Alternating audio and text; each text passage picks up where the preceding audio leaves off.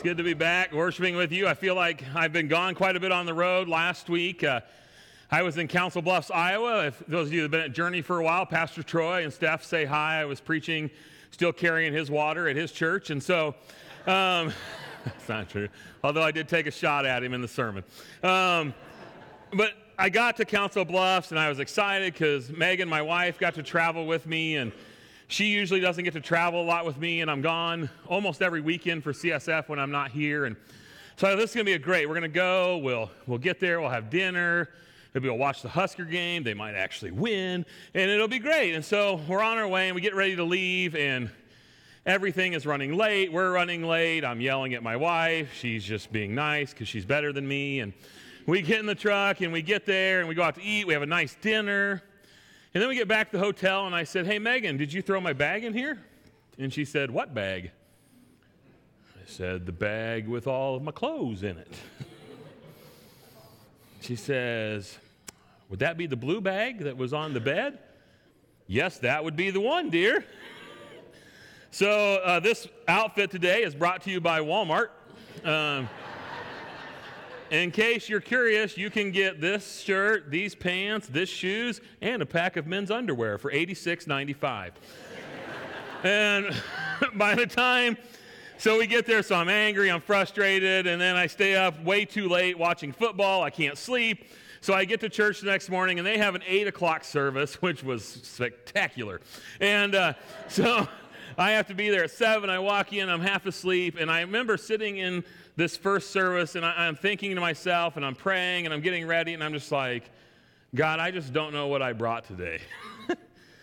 like, I'm pretty sure whatever I brought is not what you intended. Like, I just do not, I just don't know what you're going to get from me today. and, and, I don't know about you, but I, I think that's a question I often have, not, not just on Sunday morning, but sometimes during the day and sometimes in my life. I, I, don't know what your life looks like or what your morning looked like this morning, but I think that's a good question for uh, you and I to ask is, is God, what, what am I bringing you today? Uh, God, what are you going to get from me? Uh, Leviticus is going to help us flesh that out this morning. We're going to be in Leviticus chapter 2, and Leviticus is the book that we often overlook, right? Like it's the one in your reading plan that you use to catch up from when you fell behind. Like you get to Leviticus and you're four weeks behind, and you're like, well, I can just skip Leviticus. It'll be good, right? It's the one we don't talk about because it, it, doesn't seem to make sense to us. It's the one that at least one of the three people who teach here doesn't like to preach out of. You can guess which one. Um, and, and, and we're going to be in this this morning, but here's what Leviticus does do. Like Leviticus doesn't teach us, I don't think it's intended to teach us specifics. I don't think it's designed to teach us, like, here's exactly what you should do today, because we live in a new covenant, and a lot of the things in Leviticus were part of what they had to do before Jesus came. But this is what Leviticus does do for us. Leviticus maybe doesn't teach us the specifics of what we're supposed to do, but it does teach us the principles of why we do it. I think Leviticus, it, doesn't necessarily shed a lot of light on the what, but Leviticus certainly illuminates the why. Uh, we may not get uh, what, what we're supposed to offer to God specifically this morning that are applicable to us. I don't think we have to do the same things that they're doing in Leviticus, but we certainly can get the how we are supposed to come to God and the why we are supposed, the expectation of what we offer to God.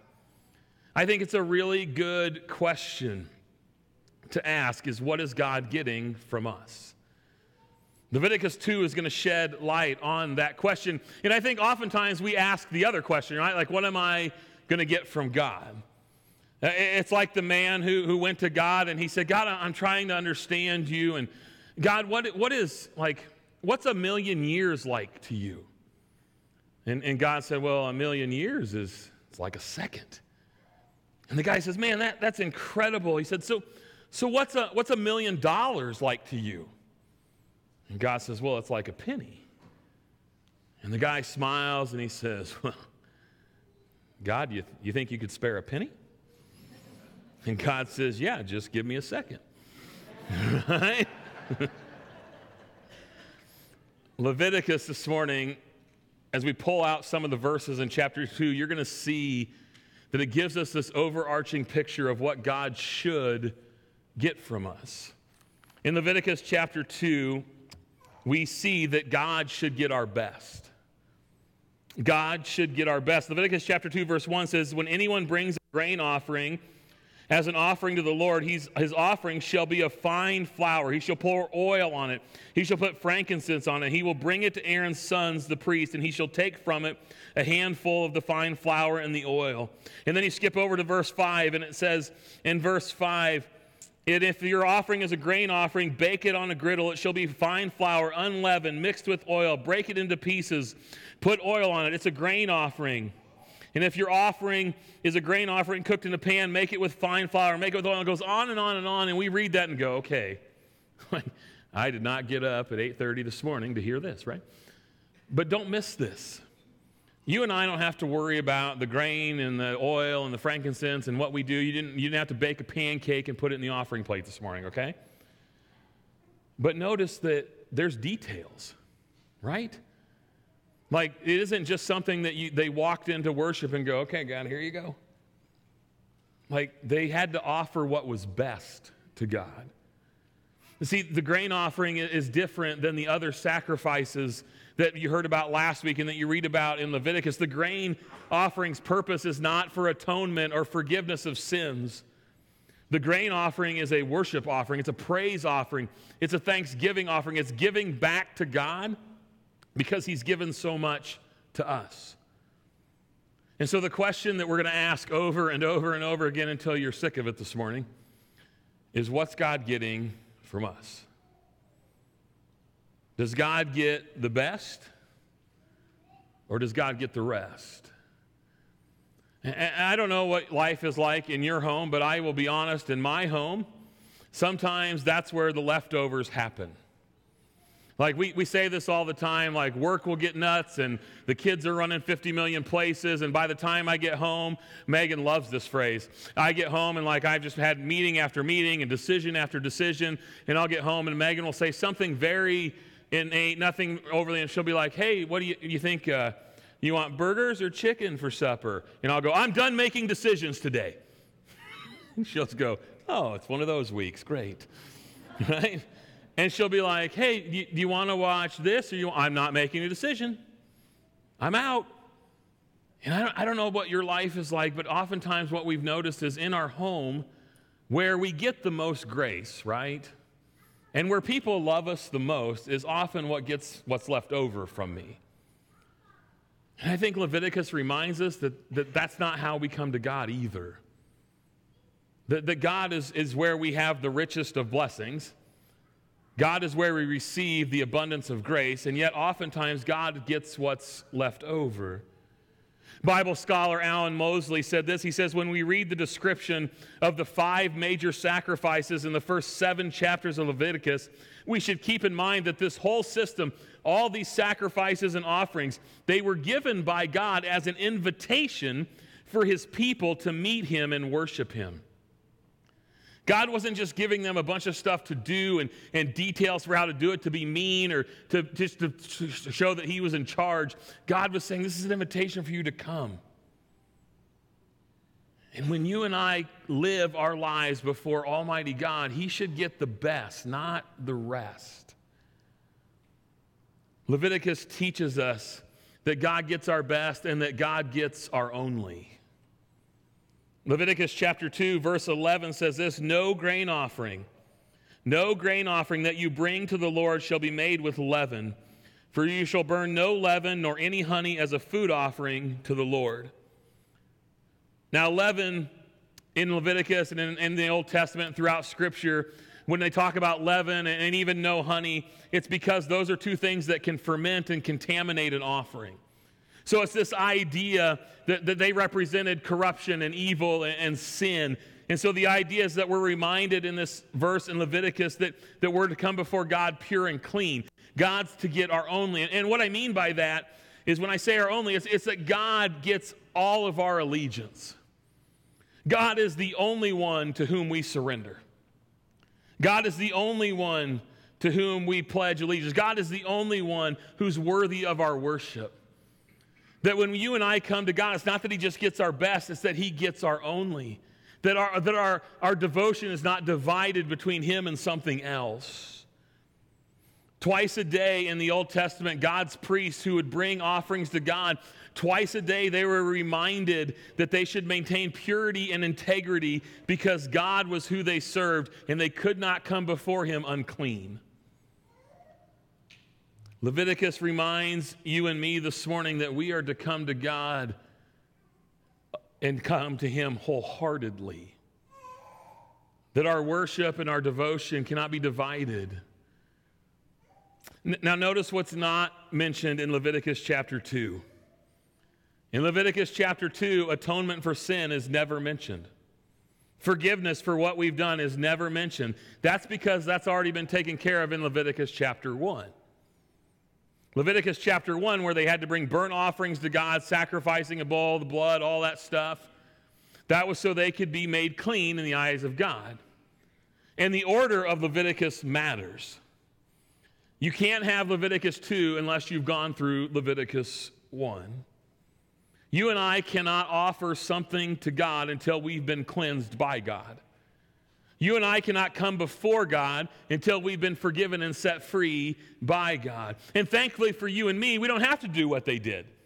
You and I don't have to bring a bowl this morning. We don't have to kill it. We don't have to sprinkle blood over all of you. Can I get an amen, right? All right. We don't have to do that because Jesus already did that for us. Jesus, once and for all, went to the cross and paid the price for our sins. We don't have to bring the burnt offerings of Leviticus 1 because Jesus already was Leviticus 1 for you and me.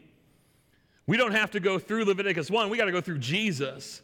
Jesus offered himself once and for all, and by his death, by his blood that was shed on the cross for your sins and for my sins, by that blood we are made clean and we are ready to bring an offering of praise and worship to the one who has set us free.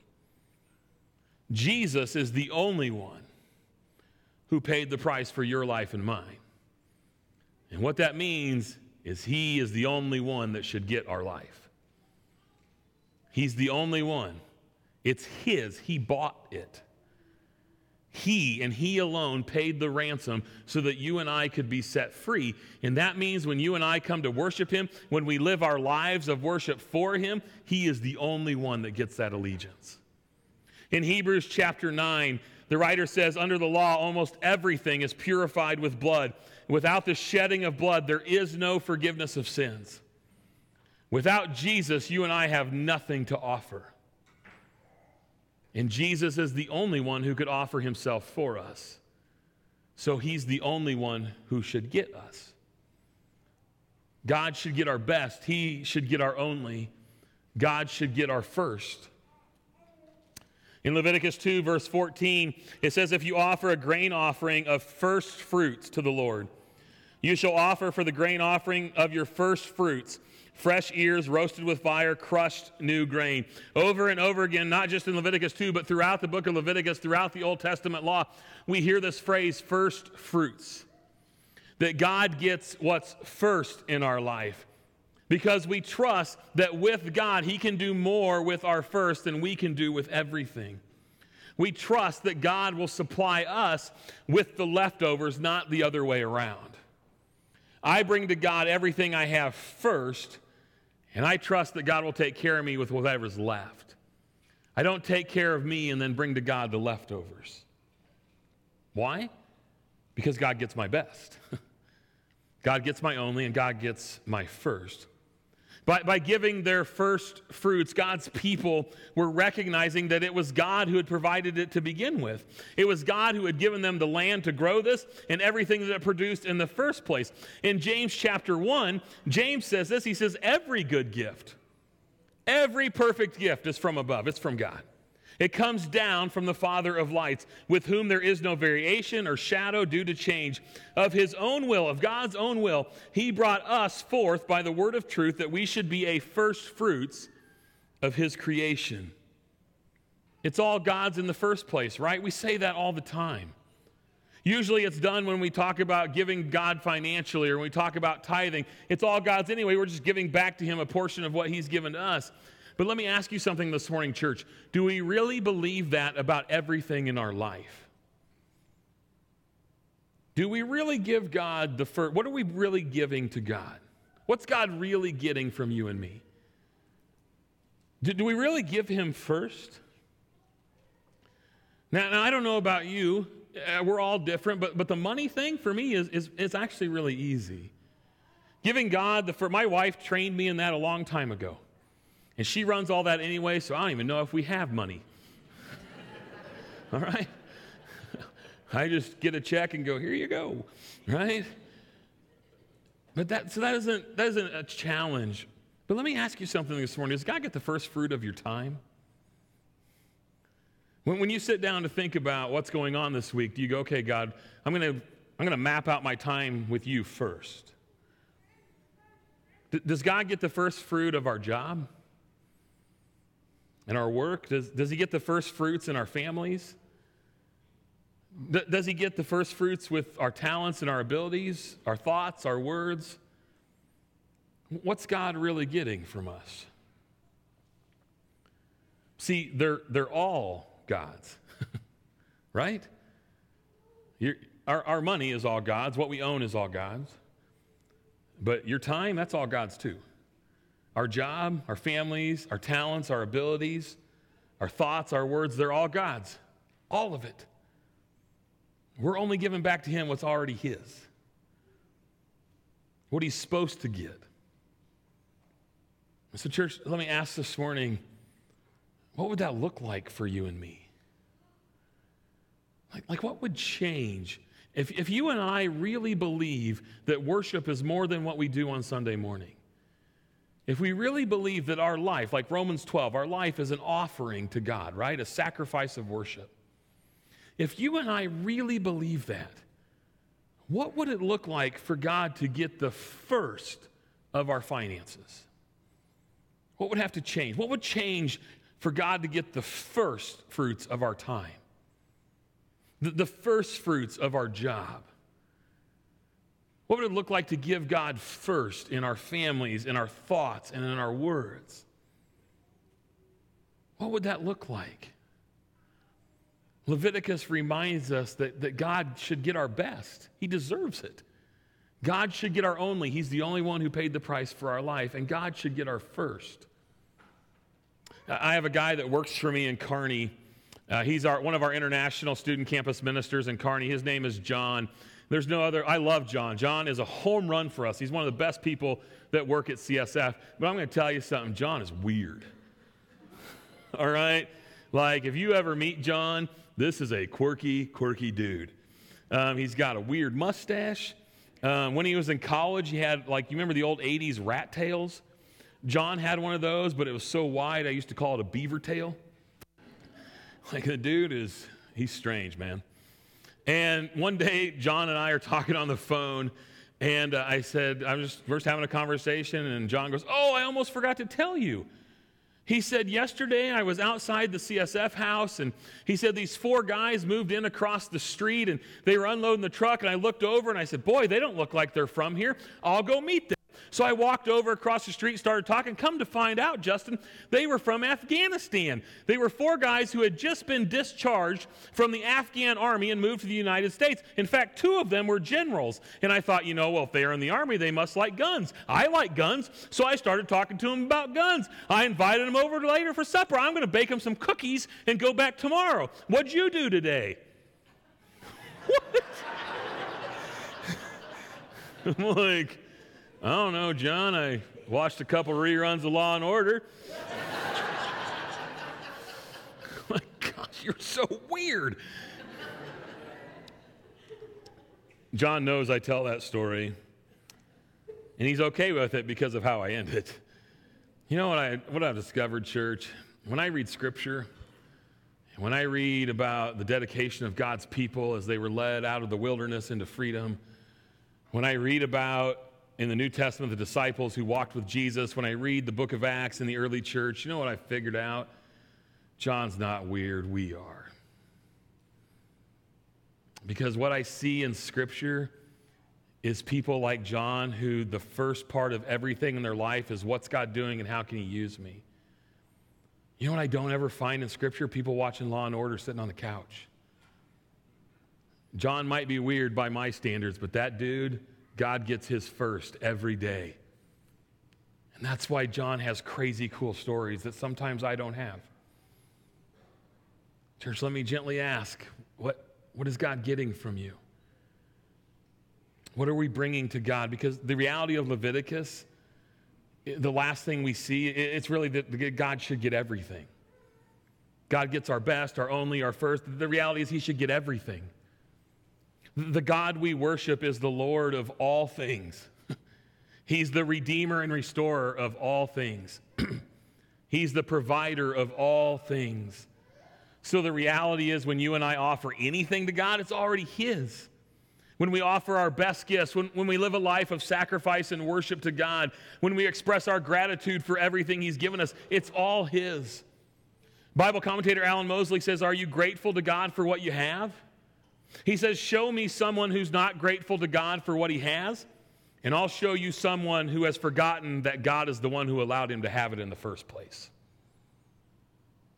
Paul said it this way in Colossians 3. He said, Whatever you do, there, there's no selecting.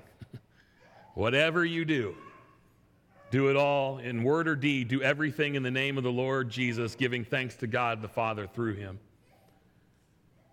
See, the people in the days of Leviticus, they were wanderers.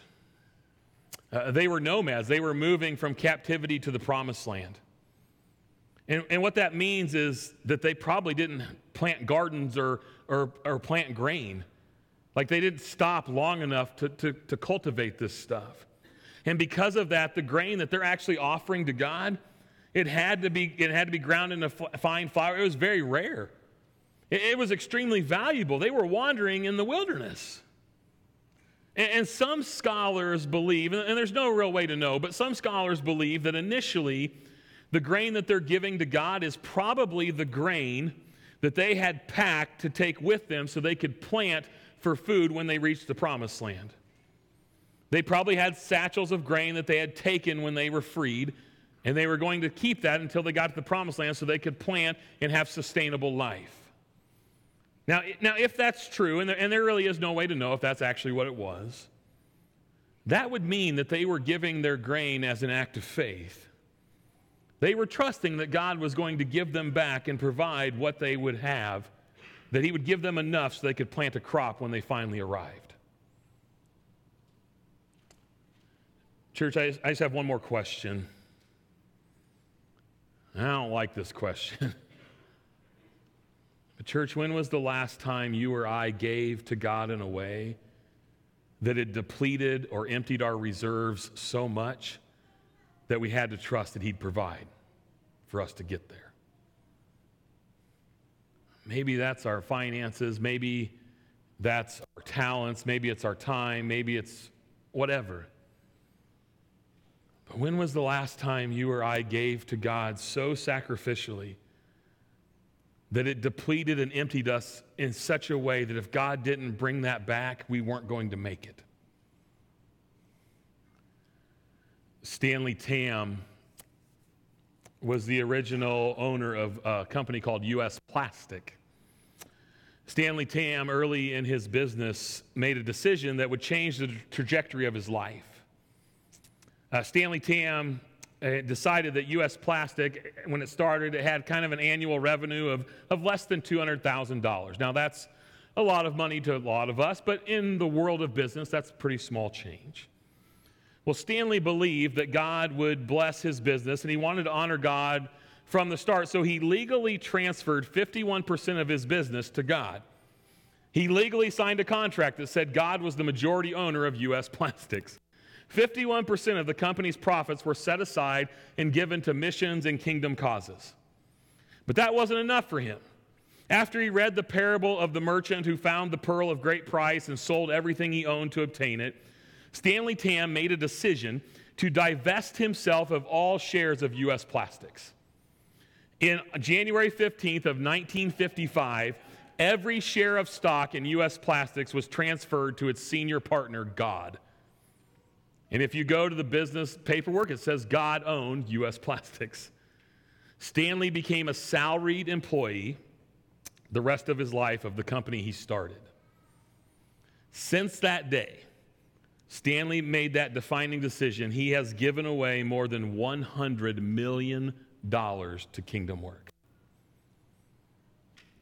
Now, here's the deal, church. That story seems, seems like it's about giving away a lot of money, doesn't it? And, and maybe there's hints in this sermon that make you feel like this is about giving away a lot of money. Maybe you're sitting there going, Yeah, they got the guy that runs the missions. That guy that he's one of our missions, he's talking about money. I heard he had a board meeting yesterday. that story seems like that, but, but here's the truth, church. That story is really not about giving away a lot of money. That story is about giving God all of your heart and your life. It just so happened that's how it convicted Stanley Tam to act. And it might be similar for you, and it might be something completely different. The question of Leviticus, that's the beauty of this. It's not about what you give. Nobody's putting pancakes in the offering this morning. Leviticus is about does God have your heart? And does he have your life? It's telling a bigger story this morning. It's not just showing us historically what God did, it's telling us what God should get from his people. He should get our best, he should get our only, he should get our first, and he should get our everything. Why? Because of Jesus. Because Jesus gave for us all those things. Jesus gave his best, his pure and spotless life. Jesus was the only one who could die for you and me. Jesus saw us and he gave himself first. He went to the cross first so you and I wouldn't have to. Jesus gave everything. Why? Because you have his heart. Why would Jesus give everything? Because you have his heart. And so, church, what that means is he should have your life. Jesus said in John chapter 12, The hour has come for the Son of Man to be glorified. He said, I say to you, unless a grain of wheat, don't miss that, Unless a grain of wheat falls into the earth and dies, it remains alone, but if it dies, it bears much fruit. Whoever loves his life loses it, but whoever hates his life will keep it for eternal life. Did you know that you have Jesus' heart this morning? The question is, does he have your life? I got through the first service Sunday, half asleep. I get to second service. I'm, I'm not getting less cranky, let's just put it that way. And we're singing, and I'm in the front, and I'm just not that into it. And I'm like, okay, God, I got, I got to get it together. And then out of the blue, out of a side door, comes this big old dude, looks a lot like me, same age, same size. And it's my college roommate who goes to the church. And, and him and I have been, we were, I mean, dumb in college, dumber right? and uh, like he's went through this whole thing in his life. He's had tons of struggles. Uh, he almost lost, he, he, he's been divorced. He almost lost his kids. And he has just worked so hard to be the man and the dad that God wants him to be. And I know this history. And all of a sudden, I'm like, what's he doing? And I look over, and here comes his two daughters. And I sit there and I watch him baptize them into Jesus. And now you guys know if you've been here a while, like, I'm not a big crier, right? That was the last guy, all right?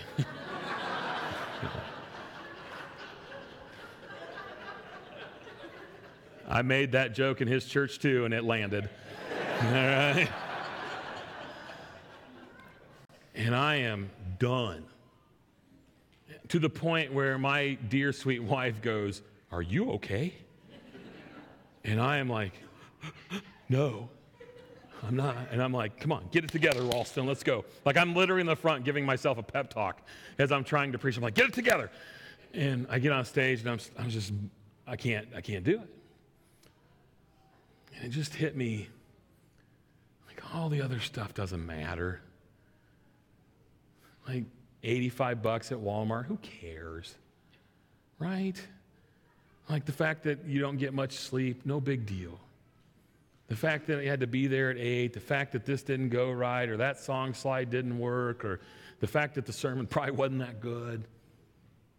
I'm just watching this and going, Jesus, I'm sorry. This is what it is. It's not about all the things I bring, it's about you having my life. That Jesus, this, this, you've had his heart for years.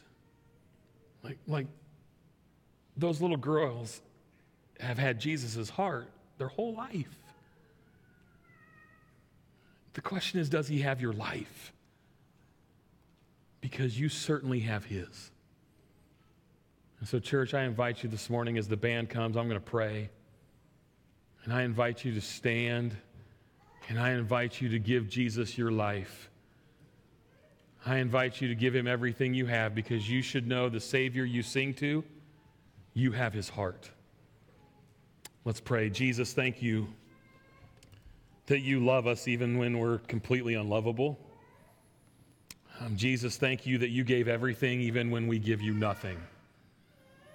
And so, God, this morning, as we sing and as we worship, as we take communion, as we leave, as we go to our jobs and our families and our weeks, God, would you get us? Would you help us, God, to give you our best, to give you our only, to give you our first, and to give you everything? Because, Jesus, you already gave everything for us. And the beautiful thing this morning is, regardless of what we do, we still have your heart because your love is perfect when ours is not, and your forgiveness is complete. And so, Jesus, we rest and we worship in that. Amen.